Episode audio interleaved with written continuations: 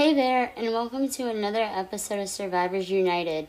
Today we'll be talking with 21 year old Emilie Erickson from Santa Cruz, California, and she will be telling us all about her battle with acute myeloid leukemia. Hey, can you hear me okay? Yeah, hi.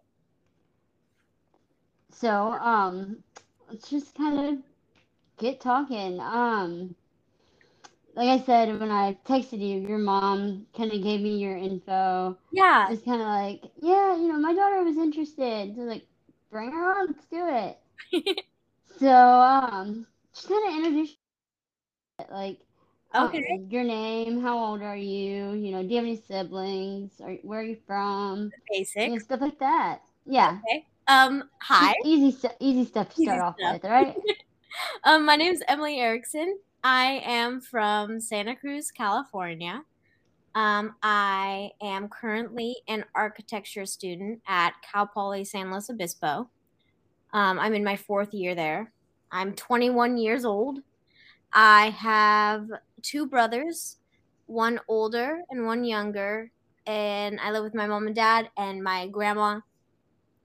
And I have a well, I mean, he's technically my brother's dog, but he's the love of my life. My dog Willis. Um, I don't know what like else. Bruce, Will- like Bruce Willis, right?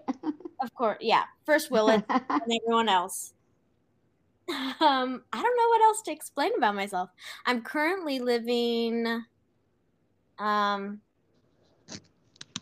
in Cayucos, California, and looking out on the beach right now, so that's a lovely thing.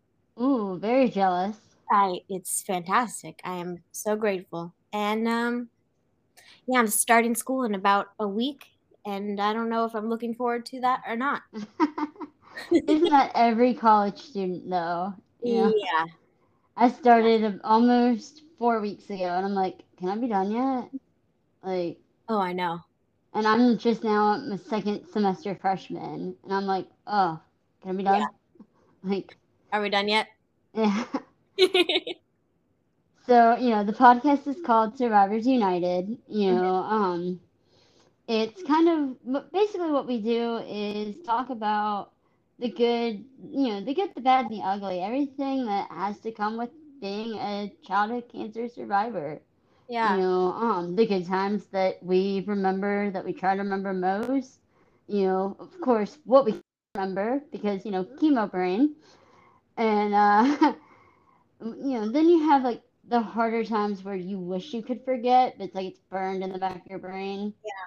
And just kind of like if there's any type of like side effects from treatment, because a lot of people have them.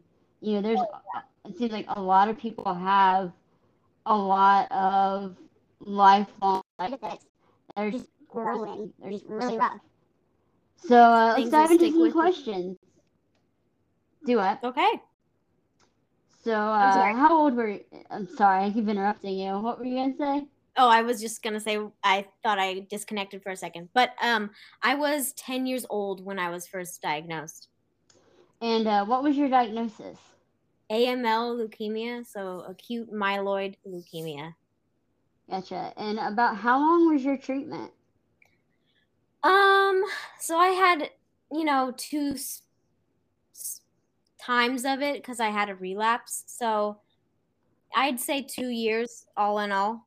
Oh, okay, wow. Because yeah, I know AML and ALL have different kind of like time frames for treatment. Yeah. I wasn't sure. Uh, I have another friend who I'm having on later in the series. Um, she had leukemia as well, and her treatment was about six months, I believe. Whoa. I know. I'm like, uh, I had a year and a half. How does that equal out? Now yeah. I didn't have leukemia, but man, I'm like, how does how does that equal out? I'm like, hey, hey, what about that? yeah, that's that's not fair. But um, so we've kind of touched on a little bit more cancer questions. But are you in active treatment or are you a survivor? A survivor, 10 years this February. Wow, congratulations. Thank you. Um, if you could, this one I love this question. I've had, I actually had my dad think of this. If you could go back and tell yourself one thing from when you were in treatment, what would it be? Oh, geez, that's a hmm. That's a really good. Also, question. also, if I lose you, sorry about that. My uh, power is flicking, flickering, so oh, I may or may not lose you. Hopefully, we can get through this, but if Are not, that's okay. Yeah, I'm, I'm right outside of Memphis. I'm oh, in a small city in Tennessee. Gotta love it. I love Tennessee. The time I spent there was real fun.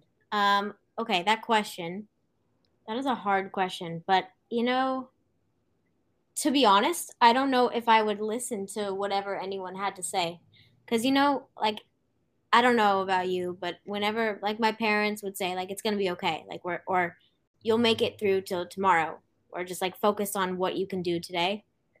Um, I didn't let much in. I just was like, okay, whatever. I was the um, same way. I I was like any type of positivity. I was like, you're kidding me. You're yeah. gonna try and tell me it's gonna be okay. Stay positive. Or my favorite was, there's light at the end of the tunnel. Oh yeah. Like, really? there's no tunnel. You know, like there's torture. It's a torture chamber, but yeah, I wasn't necessarily um pessimistic.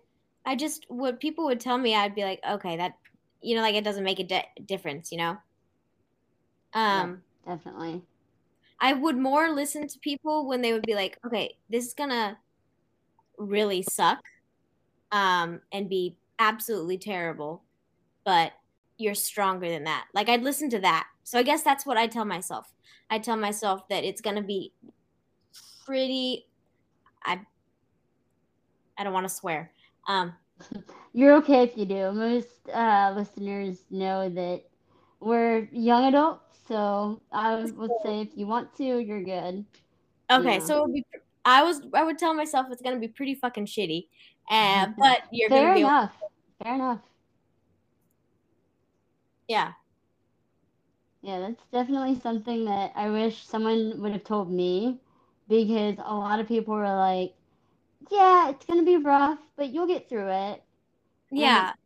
And I get that, but you don't know that. Like, you can't hand me a statistic card that says, hey, you have a 85% chance of beating this.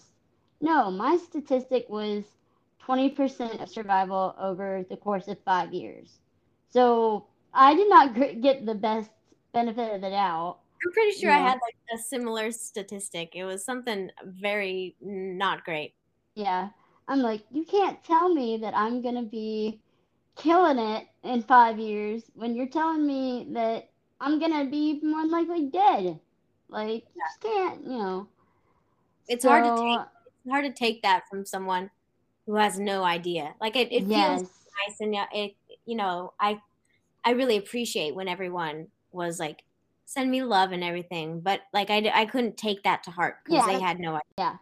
Like don't get me wrong, I truly appreciated the people who were very sweet and loving and giving me the kind words or bringing me food or anything like that, really taking care of me and my family. But it's like you don't know what it's like day to day. Mhm. We're in the hospital, in my hospital room, or in my house every waking hour of the day. Yeah. You know, especially during treatment, like man, there were so many times that people were like, "It's gonna be okay," and I'm like, "I somewhat believe you, but please quit telling me I'm gonna be fine when you don't see me literally dying." Yeah. Um, what were some of your symptoms leading up to your cancer diagnosis? Like, do you remember kind of what things were like pre diagnosis, kind of trying to yeah. figure out why you were so sick? So, pre diagnosis, um, like like pre even being sick, I was a like a pretty active kid. Um, yeah. I did a lot of soccer and um, I don't know, always running after or from my brothers. And um, I understand that. And so I was always like falling down obviously. Like, I, you know, like when you mess around, you're gonna get hurt, right? Yeah. Um, but then I started like just bruising really easily.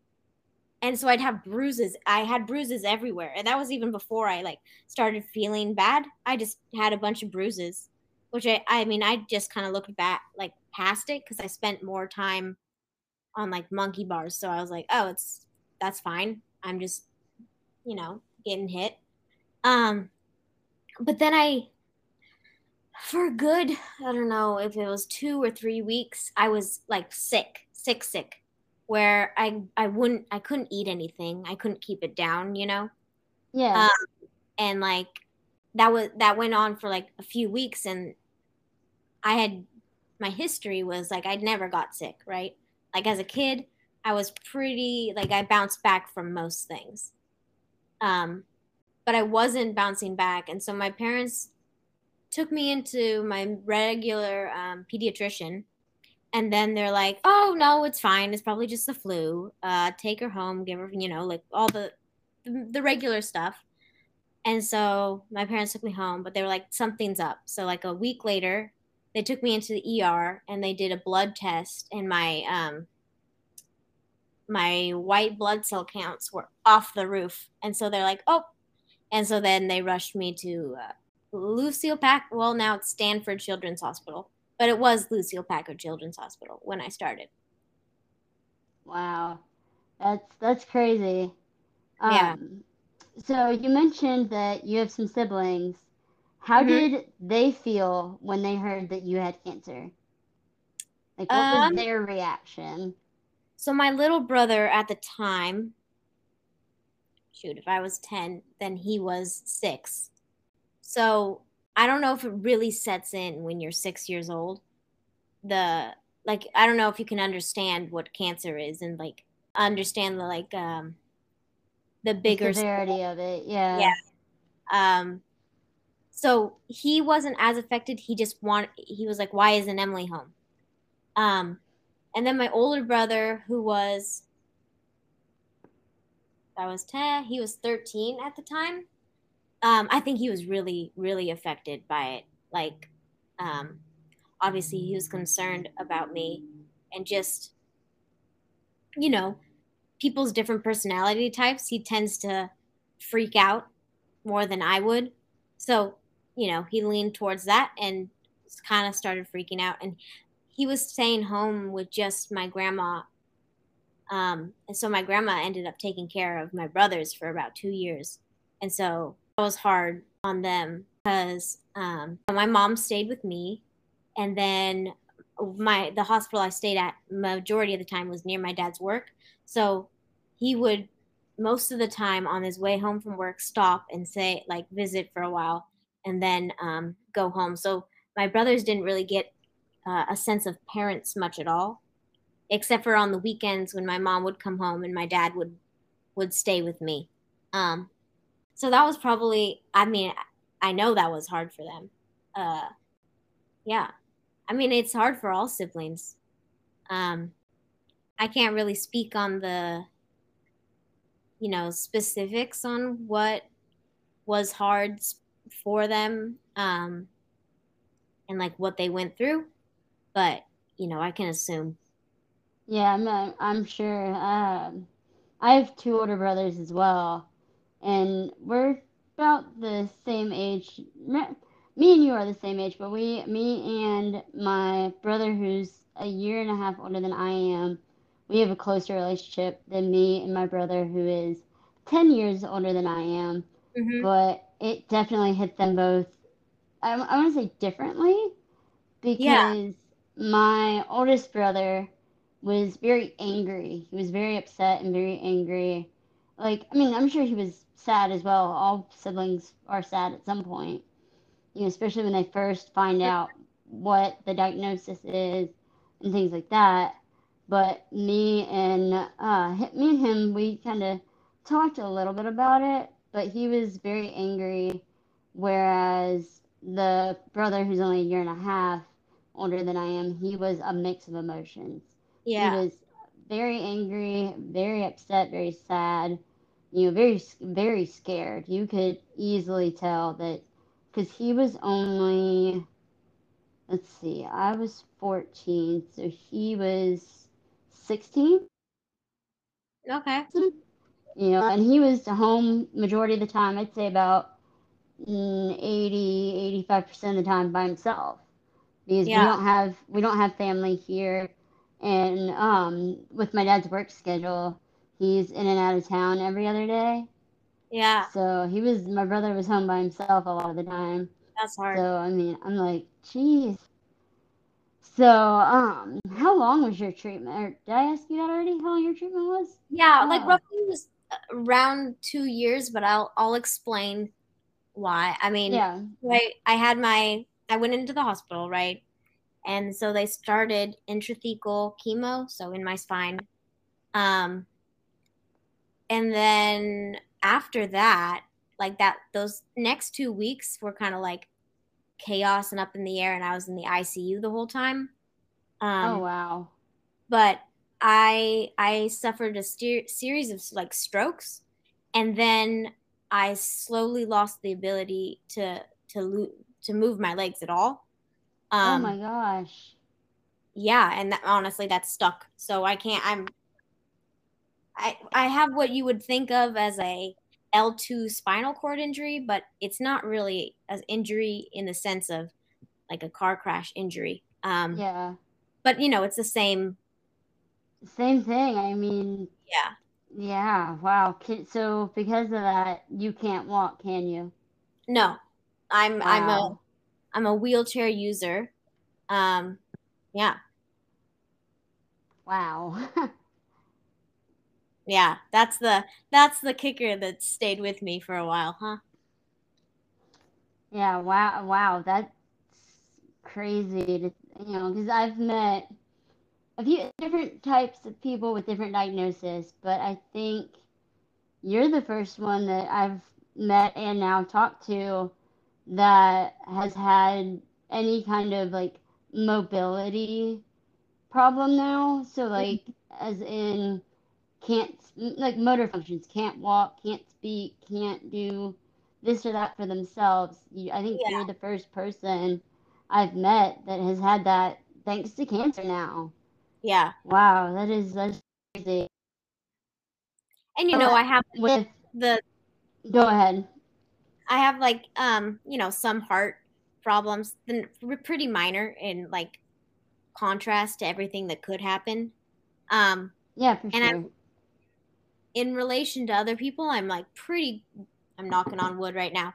Pretty well off in terms of um other side effects other than you know just being in a wheelchair um yeah, I, I agree. I, I'm the same way. I'm like, okay, I run a few risks, but overall, I mean, it's not I can walk, I can talk, I can function by myself. Like, Yeah.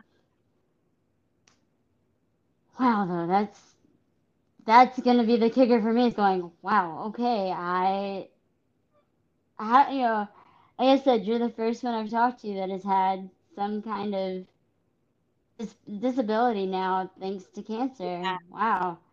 So, Well, um, throw you through a loop yeah, I was gonna say, then that just uh, answered one of my questions on do you have any long-term side effects from treatment, and if so, what are they? yeah that would be answers them right there. Yeah. So, explain your treatment a little bit for me. Like, how many rounds of chemo and radiation did you have? Yeah. Um, things like that. so my first i'm gonna you know act one was first round of intrathecal and then they were like oh hold up on the on the spine chemo for a while until we can figure out what the heck happened which they didn't figure out what the heck happened. Um but then i think i had eight rounds uh, plus three. So, so 10 no 8 11 how am i in college i don't know um 11 That, that is so me. I'm like, um, I just got that wrong. Okay, I'm wrong again. All right, how in the world did I even graduate high school? Like, honestly, honestly, I think I, I think the cancer card kind of got my got me my diploma. Um, so I had 11 rounds the first time. Um, and so then I was, you know, can't in remission. And then, um, like six months later, I w- relapsed. And that time I had to have uh, just two rounds of chemo and then a week of radiation where I had radiation three times a day. Um, and then I had a bone marrow transplant. Um, wow, my eyes just popped out of my head when you said three times a day for radiation. my goodness, yeah, that was awful. That was awful because I was, I would, you know, it was early in the damn morning, and I, I would sleep most of the day, right? Um, yeah. So it was like seven, noon, and five, or some combination seven noon and three or something like something like that um and that that was painful. Oh i'm sure. I had i believe six weeks of radiation and oh my goodness my body hurt so bad and the burns on my body oh it's like it's wild what reactions i got. Like i was yakking a lot obviously and then um I got so so like real gross sores on my feet and then like my mouth. Yeah, and my hands sores as well. Yeah. It, it, um, it was not pretty. That's for sure. No, it, it was not pretty. I did not look great. Um, wild all around. Just like it's kind of a we the weird weird symptoms, you know. It is. It's really weird. But I don't know where. Oh, and then yeah, then then the bone marrow transplant, which was um, from my younger brother. Oh, that's cool that they could use sibling bone marrow. Yeah. Um, they, do, they, do, you know if they typically do that? Yeah, they actually do. Um, so oh, when I was first diagnosed, they t- they tested everyone in the family because um, I think it's I don't know if L- ALL as well, but AML leukemia um, a lot of times a bone marrow transplant is the uh, is a treatment option for that. So yeah, that's what I've heard.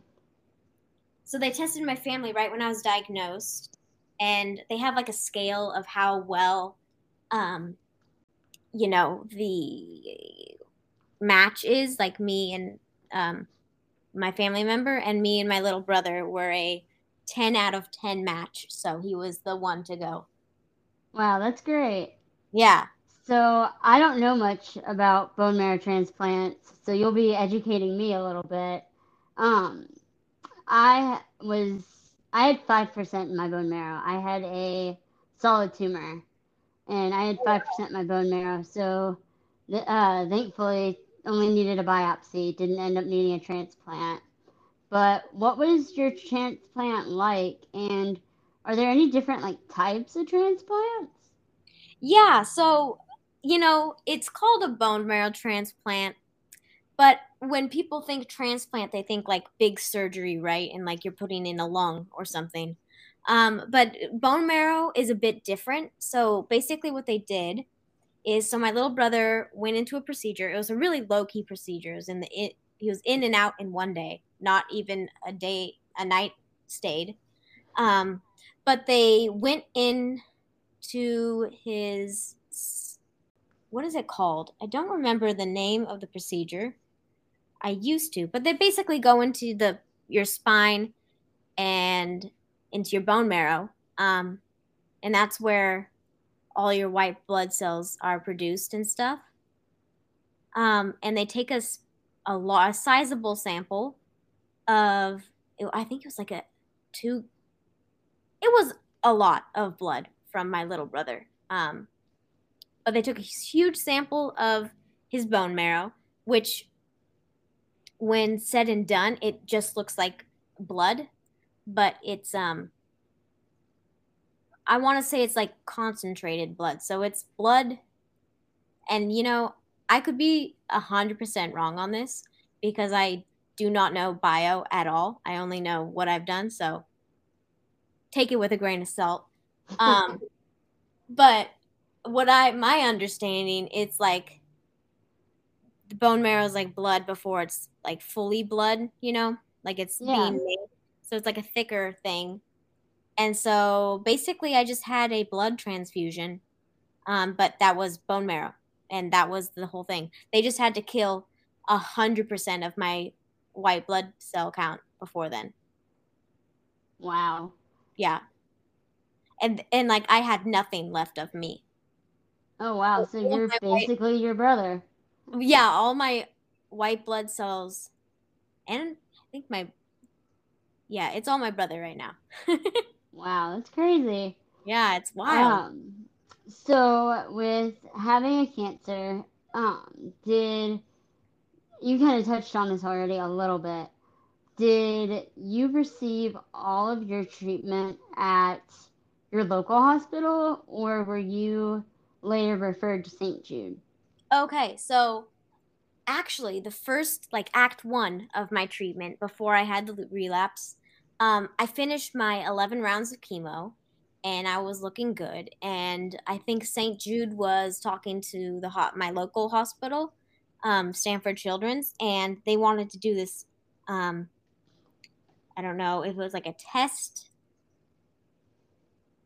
It was like an experimental um, uh, treatment uh, where they took um, my mother's natural killer T cells, and so similar to a bone marrow transplant, um, but they took like specific cells that attack um, unknown things in your body.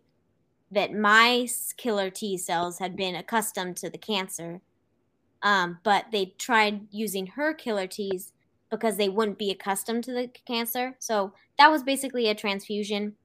Um, I had a round of chemo when I was at um, uh, St. Jude, um, but it was honestly like a like a a chemo vacation because it was a super light dose, so I had almost no side effects and then receiving my mom's natural my her killer T cells was basically just like a blood transfusion. So I just kind of had like a a weird vacation like treatment and I stayed in um, Memphis for like a month. Honestly, uh, only positive um, experiences at St. Jude because you know I wasn't really hurting and the treatment wasn't bad. Like I wasn't in any pain. Um, it ended up not working, obviously, because I had relapse. But I, like, in this sounds weird, but I enjoyed myself at um, St. Jude because just like looking at Lucile Packard and I mean Stanford Children's is like a great hospital, but St. Jude, as you know, just like does it different, you know. Yeah, that is very true. They're just on so, another. Um, yeah, they are on another another different type of level. Uh, I guess it's what happens when you have every single thing like right there at your yeah. fingertips. But um, so like weird question, but if you remember, because you were ten and that was eleven years ago, but like is it St. Jude? They do a bunch of different type of activities throughout mm-hmm. the year. So like especially during the holidays. So like what type of time of year were you there and like if did you participate in any fun activities while you were at St. Jude? I know so, you were there a short period of time. Yeah, I was actually there from Thanksgiving till 2 days before Christmas. So I got the holiday season all the way. Um so I probably had like five Thanksgiving meals because every wow. they were just you know like I was at um what was it the Bear House or something, the Grizzly House. Something. Yeah, the Grizzly House. Grizzly yeah. House. And so they had um Thanksgiving dinner, and then I went to the Ronald McDonald House, and they had Thanksgiving dinner, and the hospital also had Thanksgiving dinner. So everyone was just like trying to get this Thanksgiving dinner, and I had like five. Um, and then wow. I hated, and then I was like, okay, enough, damn Thanksgiving. And then they had this. I don't know if you are familiar with the show, but I used to watch it because, like, you know, I was watching so much TV when I was inpatient. Um, but it was Orange County Sh- Chopper. it was on Discovery, and it was about like this family, like the son and um, father that like made motorcycles, like choppers. Yeah. And he was there and doing some like bit. He like made a motorcycle for St. Jude, and um, had this like Christmas thing, and like he was giving president presents to kids. Um, that is so cool. I've seen the show before, so I know who you're talking about. And I'm like, dude, to meet him, that would be awesome. I didn't get to meet him, but I saw him. Yeah, I know. I I saw him talking, but at the time I didn't really know who he was. Like I was vaguely familiar with him. But so I saw that. Um and like in Say in Ron McDonald, they just did a, a ton of Christmas things. Um, like you know, uh, what is it called? Decorating gingerbread tree decorating and um, different holiday things. They had like a holiday, kind of like a yard sale where like people from the outside came and had like a big sale of Christmassy things, so you could decorate your room. Um, just a like a bunch of fun stuff was always happening at Ron McDonald. That is so cool. So uh yeah, I would have been like, yeah, no more Thanksgiving for me. Like done. I'm done. Let's see. Let's see what else I can find. Because honestly, I uh, kind of threw questions together last minute. So um. Okay, I have yeah. a question for you. Since I don't talk to many like cancer survivors. Um, yeah. So did you not eat for a while? Like I'm assuming most people like just didn't eat. Yep. So I had a I had a hard time with like actually eating because my radiation was to my neck and face. Oh. So I had a lot of mucus and like like we said the mouth sores and just a bunch of like no fun stuff that made it very hard to swallow. You know, so yeah. or very very hard and very painful to swallow. And then um I because of the treatment to my neck, I had burns on the inside of my throat too. So swallowing any type of like drink, it felt very acidic. So mm-hmm. that was not fun. Um, and then too, like just because my treatment was so long, I just didn't. I wasn't hungry. You know, my body yeah. was so yeah. just done. So yeah, I didn't eat for a while. So they had to put me on nutrients, on like IV nutrients. Yeah, same. So yeah, all the fun little all the things, things that come along with it.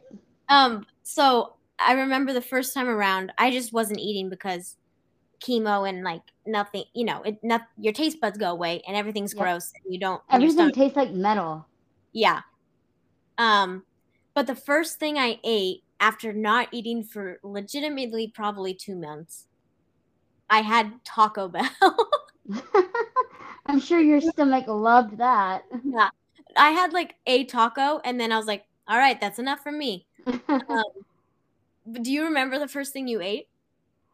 Um, not necessarily because like I would try to eat here and there, but I remember a lot of one thing stuck the most was um I was in the school program at St. Jude. Mm-hmm. So whenever I went down for school, and really any time, but mostly during school, I would eat. I would take any Sour Patch Kid, but the yellow one. I did not ever eat the yellow one. And then um, I would eat a few. I'd probably eat maybe three to five, and then uh, I would go to Starbucks as well and get a caramel frappuccino and wash it down with a caramel frappuccino. Nice. Very I, very sour sweet type. Yeah. yeah. I I put hot sauce on damn everything. Because um, that that was kind of like the only thing I could taste. Yeah. at that time. So everything had hot sauce. And I don't know, like even still, I really like spicy things. and my my my tongue, like my my palate changed where I don't I didn't like sweet things anymore. Um and I still kind of had that's semi true for me still. Like I don't I like savory more than sweet and I don't think that was true before my treatment. That's fair. I think now I'm more sweet over salty, or like I like to mix the 2 Mm-hmm. Whereas I, I, I, yeah, just I remember being weird with like really strange with food, and like I was the same I, way. When I was eating, I would only eat like a ser- like a five things. There was only five things that I was eating. It was like fishy crackers, um, what was what cinnamon toast crunch, these chicken verde burritos from Trader Joe's, and smoothies, and that was like all I was eating for a good month, and that was when yeah. I was actually hungry. Um, just really really strange, kind of like the weird symptom, or not really symptoms, but like side effects, I guess that you really don't expect. Yeah, I, I can agree with that. I think a lot of kids go through the fishy cracker phase. Because I remember I remember oh yeah there were so many times that we were go- that we were either in the hospital or going somewhere or something. We had to have some goldfish because I was like nope snack I'm hungry give me some goldfish. Yeah. You know I see either that or um I see uh Nutella. I see a lot of Nutella as well Huh. I'm like, man. Yeah, there was one time I was in treatment, and I don't remember if it was right at the beginning or in the middle, but um, I saw this one little boy. He had to be maybe four or five years old at the oldest. Mm-hmm. You know, if he was three to five maybe, and oh yeah, he had a big fat jar of Nutella, and just eating it. I mean, he was probably halfway through that jar. I was like, oh, like, your mom's your your mom's not gonna love you for it, but hey, you're eating, so yeah, it was like the hey, you're eating, that's okay, eat whatever the hell you want, get fat. Yep. It, yeah, it was like fatten you up because I know that it your next treatment you're not gonna eat, so eat whatever the hell you want. Yep, that is it exactly. Yeah, it's it's yeah, it's interesting because like um yeah, I don't I haven't spoken with a lot of like cancer survivors that's gone through kind of what I've gone through. I've more because I have like the lasting I'm in a wheelchair.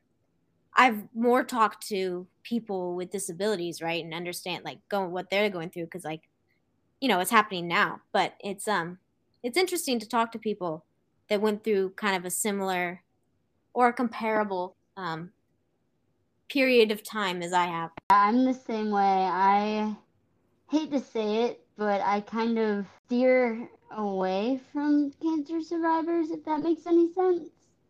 Because I can not that I feel like I can't understand them or they can't understand me, but a lot of them have it a lot worse than I do. Mm-hmm. And like my life now is definitely not the most miraculous, you know, the most beautiful thing in the world because I do have side effects from treatment.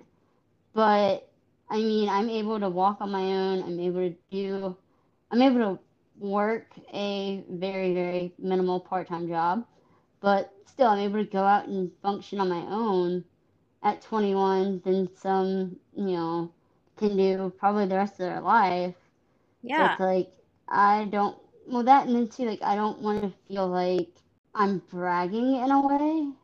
Yeah. You know? I know. so it's just it's difficult, you know. Because it's you get it's a thing where it's like, you know, everyone's dealt this shitty, this shitty card, and some get dealt a shittier card, right? And like a, it's not a, it's like a survivor's guilt almost, where yeah, that's it exactly. I didn't, get, I didn't get fucked as bad as you, so I feel a little bit guilty about that. Yeah. Um. Yeah, but I can understand that, and also like for me, I don't like I don't like being like the victim of anything. Agreed. Yeah. Oh, I agree. That's just the worst, you know. Like if people are pitying me, that's not where I want to be. I agree, one hundred percent. So yeah, I I yeah, I totally get the not wanting to play into it. Let me just start this. Oh, um, I started mostly because I well, for the past maybe three to six months, I've wanted to. I wanted to do something because like I feel like I was given a story for a reason. You know? Yeah. Um, and then I know too, like a lot of people have similar circumstances or something mm-hmm. close to it, you know, or if, like we said, if not worse. Yeah. Um, so, and then too, with September being Childhood Cancer Awareness Month, I was like, let's see kind of how many people we can talk to and mm-hmm. kind of get, you know, more awareness out there because there's yeah. not enough out there. There's not, not, not at all. Like a lot of people, even grown-ups are like, oh, I didn't even realize kids could get cancer. Yep. Or that kids could get yeah. it. Kids could be born with it, you know. So it's not like, like you turn like, 10 years old or for me 14 years old. Oh, okay. Well, let's go get screened for any type of childhood cancer. Well, for starters, there is no screening. Yep. You know, but and like you you didn't have it when you were 10 but then you know 14 came along and things changed yep yeah um how many years uh in remission are you in i am five years as of like june i believe so i am five years in remission and they just moved me over to after treatment clinic at st jude that's exciting. I remember like the five years is like a big, a big benchmark because you stop. They stopped for me at least. They um, you know, I don't know about you, but for I had to, you know, we go in to get tested every two weeks, or every week, and then every other week, and then every two weeks, and then you know every month, and then it goes on and on, and then five years. The five year mark was like the big mark where it's like, we kind of only need to see you once a year. Wow, that's crazy that they tested you like that so often. I was, I want to say every three months, every six months, nine months, um, and then yearly. So I just hit yearly for my scans and like blood work, things like that. Wow, that is crazy that they did that weekly. How long did that last? Um, so I was, so after I was discharged and I was, I was living in, um, uh, what was it? The Ron McDonald House near Stanford Children's for about a month. Um, and when I was living there, like my residency there, I I went in twice a week to get my blood work done because I still needed. Um, not only were they testing for you know my white blood cell count, but also how my blood was doing because like right right after that it was kind of nothing right um they had killed all my blood and were replacing it. So i needed new blood sometimes like i needed my red blood or you know whatever platelets some something i always needed updating it. Um so i always went in for that. Sometimes i needed fluids sometimes i needed whatever.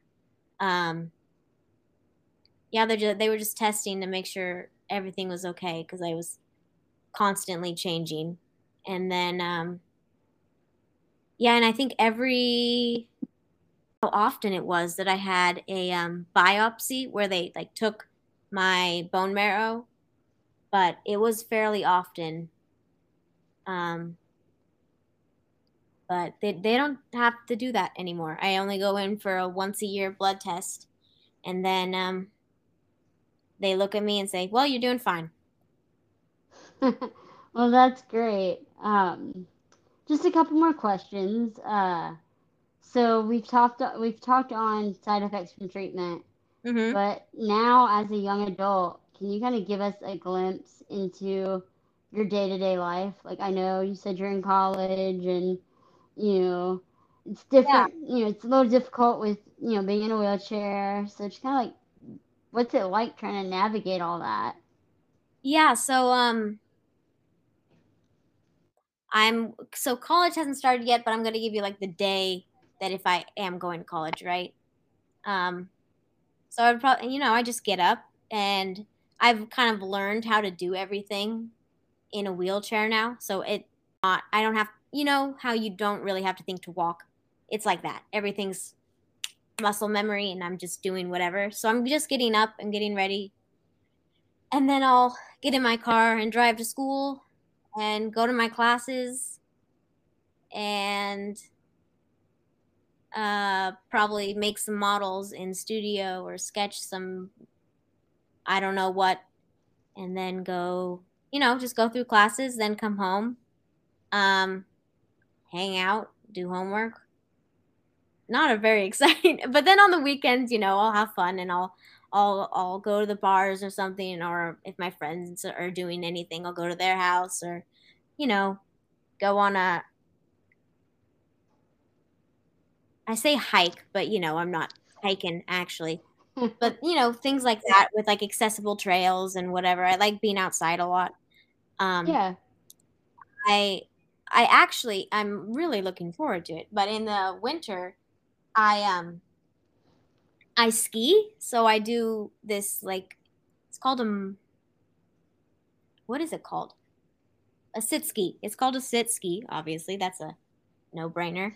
But um, yeah. So I do that in the in the winter, up at Shaver Lake area, China Peak. Um, I don't know. I just try to.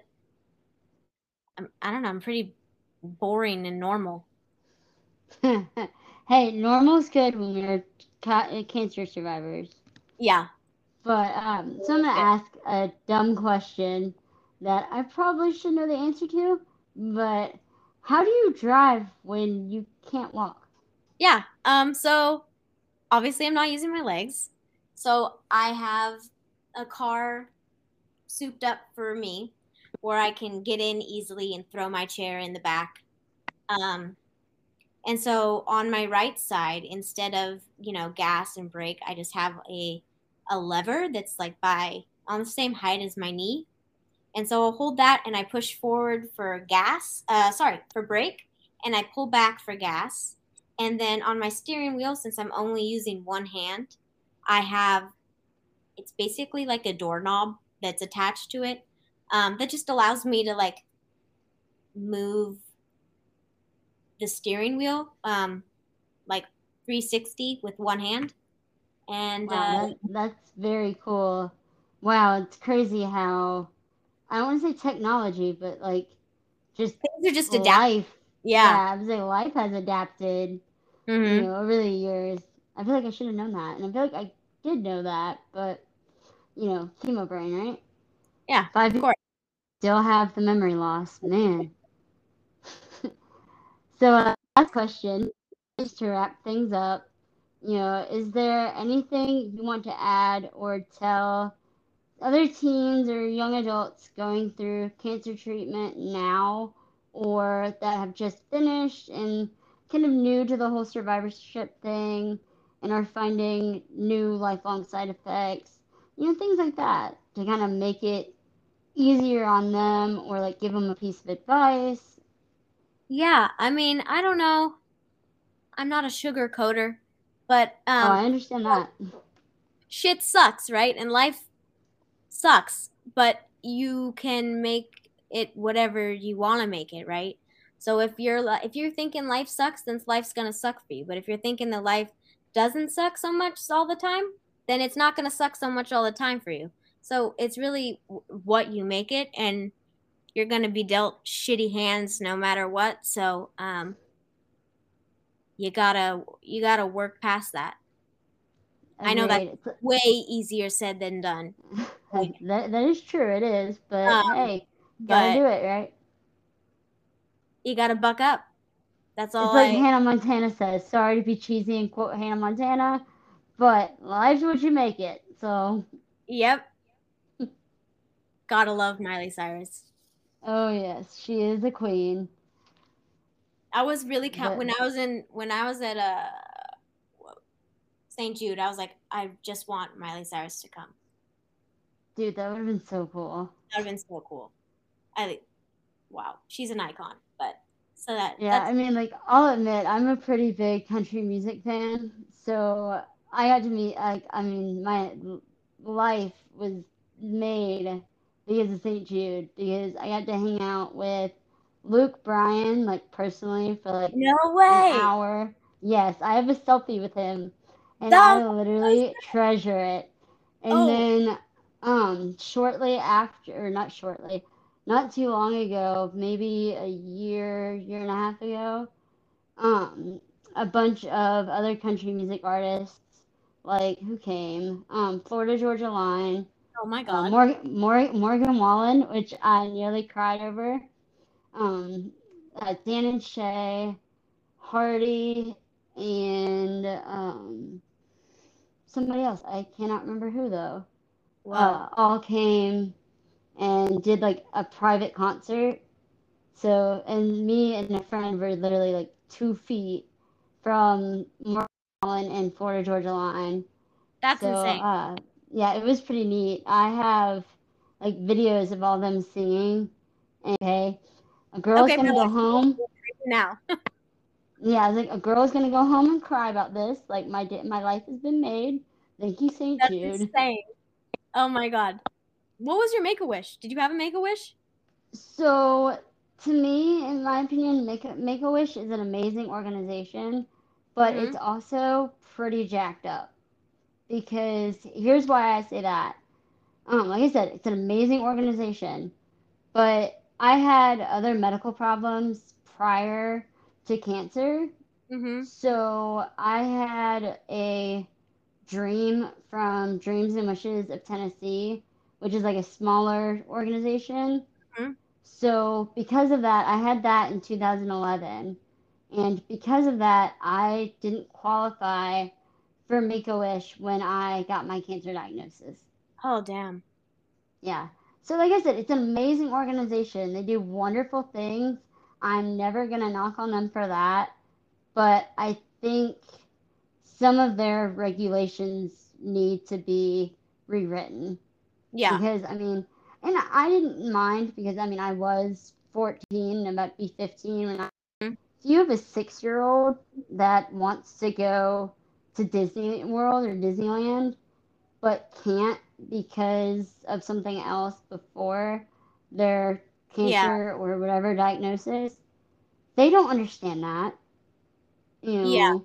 So that sucks. You know, it sucks. It's so wrong to me, in my opinion.